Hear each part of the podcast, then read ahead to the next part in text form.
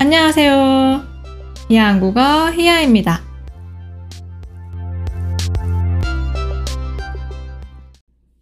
여러분, 새해 복 많이 받으세요. 올해 두 번째로 듣는 인사죠. 2월 10일은 설날입니다. 설날은 음력 1월 1일로 한 해의 시작을 알리는 한국의 최대 명절 중 하나예요. 한국어를 공부하시는 여러분은 설날에 대해 어느 정도는 다 알고 계실 것 같은데요. 여러분, 설날에 먹는 음식은 뭘까요? 떡국. 설날에는 떡국을 먹습니다. 음, 그리고 설날에 뭐 할까요? 가족들이 다 모여서 같이 밥도 먹고, 친척들도 만나고, 또 설날은 아이들이 좋아하는 명절이기도 한데요. 아이들이 설날을 좋아하는 이유는 세뱃돈. 세뱃돈은 설날에 새해 복 많이 받으세요. 절을 하고 받는 돈이에요. 마지막으로 혹시 여러분 윷놀이 아세요? 제가 얼마 전에 한국어 수업을 하는데 제 학생이 윷놀이를 했다고 했어요. 정말 한국 문화를 제대로 경험하는 분이셨어요. 윷놀이는 한국의 전통 음, 보드게임이라고 할 수 있는데요. 이 윷놀이는 설날에 가족들 다 모여서 하는 게임이에요. 제가 생각하기에는 여러분도 설날에 대해 이 정도는 다 들어보셨을 것 같은데요. 그렇지 않나요? 오늘은 설날에 대해 조금 더 알아보고자 합니다. 오늘 제가 준비한 주제는 설날에 대한 진실과 거짓입니다. 우선 설날에 대한 사실과 오해 다섯 가지를 준비했습니다.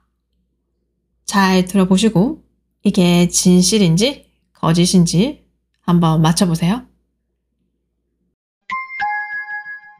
설날에 대한 진실과 거짓. 1번. 설날에 먹는 떡국은 오래 살기를 바라는 마음에서 먹기 시작했다. 2번. 한국의 역사 속에서 설날이 없어질 뻔한 적이 있었다. 3번. 설날에는 한복을 입는다. 4번 설날에는 모든 가게가 문을 닫는다. 5번 설날에 부모님께 세뱃돈을 드린다. 뭐가 진실이고 뭐가 거짓이라고 생각하세요? 자, 이제 진실과 거짓을 한번 알아보겠습니다. 1번. 설날에 먹는 떡국은 오래 살기를 바라는 마음에서 먹기 시작했다. 이건 진실입니다. 여러분 떡국 먹어보셨어요? 떡국에 있는 떡을 보면 떡이 먹기 좋게 잘려 있어요. 근데 원래 이 떡은 자르기 전에 긴 떡이에요. 우리가 떡볶이 떡을 보면 길잖아요. 원래 떡국떡은 그 떡볶이 떡보다 더 굵고 길어요. 그래서 그 긴 떡을 먹으면서 그 긴 떡처럼 오래 살았으면 좋겠다라는 마음으로 떡국을 먹었다고 해요. 근데 우리가 이 긴 떡을 잘라서 먹는 이유는 떡을 자르면 그 모양이 동글동글해서 이게 꼭 동전 같아요. 동글동글한 동전. 옛날에는 이 동전을 엽전이라고도 불렀는데 옛날 사람들은 엽 엽전처럼 동전처럼 생긴 떡국을 먹으면서 재물이 나의 돈이 늘어나길 바랐다고 해요. 음, 그래서 떡국을 먹기 시작한 거래요. 근데 사실 이 떡국에는 마지막 의미가 하나 더 있습니다. 떡국은 떡도 하얗고 국물도 하얘요. 이렇게 하얀 떡국을 먹으면서 몸과 마음을 깨끗하게 하고 새로운 한 해를 시작한다는 의미도 있다고 해요.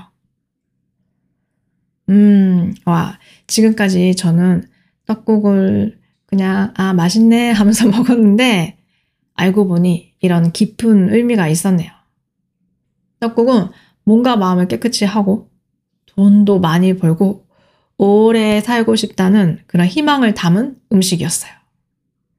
그래서 1번은 진실입니다. 2번.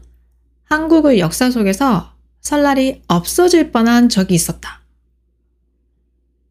이것도 사실입니다. 설날이 한국의 대표적인 명절로 자리를 잡은 건 7세기 신라시대 때부터라고 해요. 아주 오래 전부터 한국의 대표적인 명절로 자리를 잡은 거예요.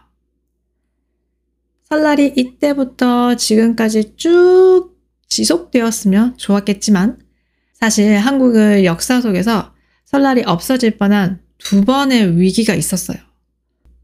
첫 번째 위기는 일제 강점기입니다.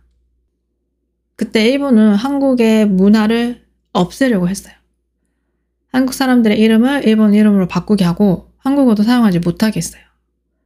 그리고 설날도 없애려고 했어요. 음력 1월 1일인 설날을 없애고 일본처럼 양력 1월 1일만 보내라고 한 거예요. 하지만 한국인들은 음력 설, 설날을 포기하지 않았어요. 몰래 몰래 설날을 계속 보냈어요. 우리의 전통을 지키기 위해서. 그리고 그 당시에도 설날에 떡국을 해 먹었다고 해요. 떡국도 몰래, 일본 몰래.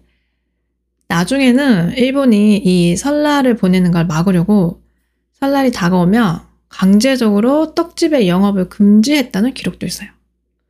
또 학교에서는 일부러 설날에 시험을 치게 해서 설날을 보낼 수 없게 했다고 하는데요. 이게 바로 첫 번째 위기였습니다. 한국은 1945년 8월 15일에 일본으로부터 독립을 했어요. 이제 한국은 나라를 되찾았습니다. 근데 안타깝게도 그 이후에 한국에는 독재 정권들이 들어섰고 이게 80년대까지 이어졌어요. 그리고 그 독재 정권들은 설날을 명절로 인정하지 않았어요. 우리 설날 필요 없다. 없애자. 하지만 이때도 몰래 몰래 음력서를 보내는 사람들이 많았다고 해요. 억압받는 상황에서도 우리의 전통을 포기할 수는 없었던 거예요. 그럼 언제부터 지금 우리가 설날이라고 부르는 이 명절이 다시 한국의 대표적인 명절로 자리를 잡았을까요? 나중에 1989년이 되어서야 다시 공식적인 명절로 인정받게 되었습니다. 자, 이제 설날에 대한 진실과 거짓. 3번. 설날에는 한복을 입는다. 이건 거짓입니다. 이건 사실 제 학생들이 진짜 많이 물어봐요. 한국 사람들은 설날에 한복 입어요? 아니요. 설날에 한복을 안 입어요. 가끔 아이들은 한복을 예쁘게 입고 할머니 댁에 가기도 하는데요. 어른들은 입지 않아요. 음, 한복을 입지 않는 이유는 우선 대부분 한국 사람들은 한복이 없어요. 이게 비싸기도 하고 또 평소에 한복을 입을 일도 없고 그리고 또 한복이 그렇게 편하지도 않고 아 그리고 설날은 또 겨울이잖아요. 추워서 못 입어요. 4번 설날에는 모든 가게가 문을 닫는다. 진실일까요? 이건 거짓입니다. 한국은 남들이 쉴 때, 다른 사람들이, 음, 이날은 쉬어야 하지 않을까? 라고 생각할 때 일해요. 그래서 설날에 영업을 하는 곳이 많습니다. 설날에 문 여는 식당도 많고, 대형 마트도 정상 영업을 해요. 평소랑 똑같이 합니다. 아마 여러분은 이런 생각을 할 수도 있어요. 설날인데 사람들이 마트에 가요? 네, 갑니다. 설날 아침에는 좀 조용해요. 근데 점심시간 때부터 해서 사람들이 많이 가요. 저녁이 되면 식당이나 술집에 사람들이 바글바글 해요. 오랜만에 고향에 내려와서 친구들 만나는 사람들도 많거든요. 그럼 설날에 영업하면 그 직원들은 가족들이랑 시간을 보낼 수 없는 거잖아요? 그건 어떻게 해요? 그쵸? 그럼 그 사람들은 가족들이랑 시간을 보낼 수 없겠죠? 하지만 돈을 벌겠죠? 한국에서는 아직까지 워라벨 중에 일이 더 중요하다는 인식이 훨씬 큰 것 같아요. 그래서 명절에도 일을 합니다. 영업을 하는 가게나 대형마트가 많아요. 이제 마지막입니다. 설날에 대한 진실과 거짓. 5번. 설날에 부모님께 세뱃돈을 드린다. 이건 어떻게 생각하세요? 진실? 거짓? 이건 진실입니다. 세뱃돈이라 하면 어른들이 아이들한테 돈을 주는 걸로 많이 알고 있을 텐데요. 근데 이제 이 아이들이 다 커서 사회생활을 시작하고 돈을 벌기 시작하면 부모님께 세뱃돈을 드려요. 내가 돈을 벌기 전에는 부모님의 도움을 받아서 살아왔으니까 이제는 그 은혜를 갚아야 한다는 마음으로 돈을 드리는 거예요. 우리가 세뱃돈을 드릴 때는 항상 현금으로 드려요. 명절 전에 은행에 가서 새 돈으로 바꾸기도 하고, 그리고 그 돈을 봉투에 넣어서 드려요. 제가 부모님께 세뱃돈을 드리면 사실 부모님도 저한테 또 세뱃돈을 주세요. 결국 서로 돈을 주고 받는 거라고 볼 수도 있는데요.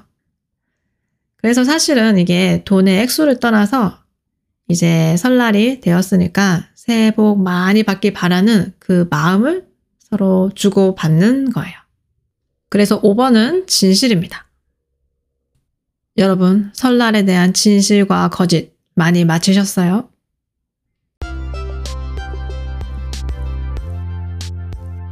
오늘은 설날에 대해 얘기해 봤습니다. 여러분, 다시 한번 새해 복 많이 많이 받으세요.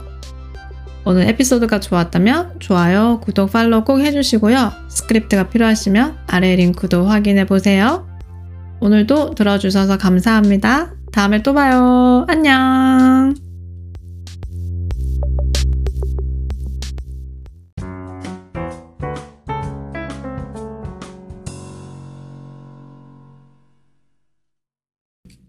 항상 희애 한국어를 들어주셔서 감사합니다.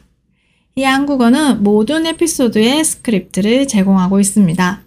일요일에는 줌 미팅도 하고 있습니다. 관심 있으시면 제 Patreon을 확인해 주세요.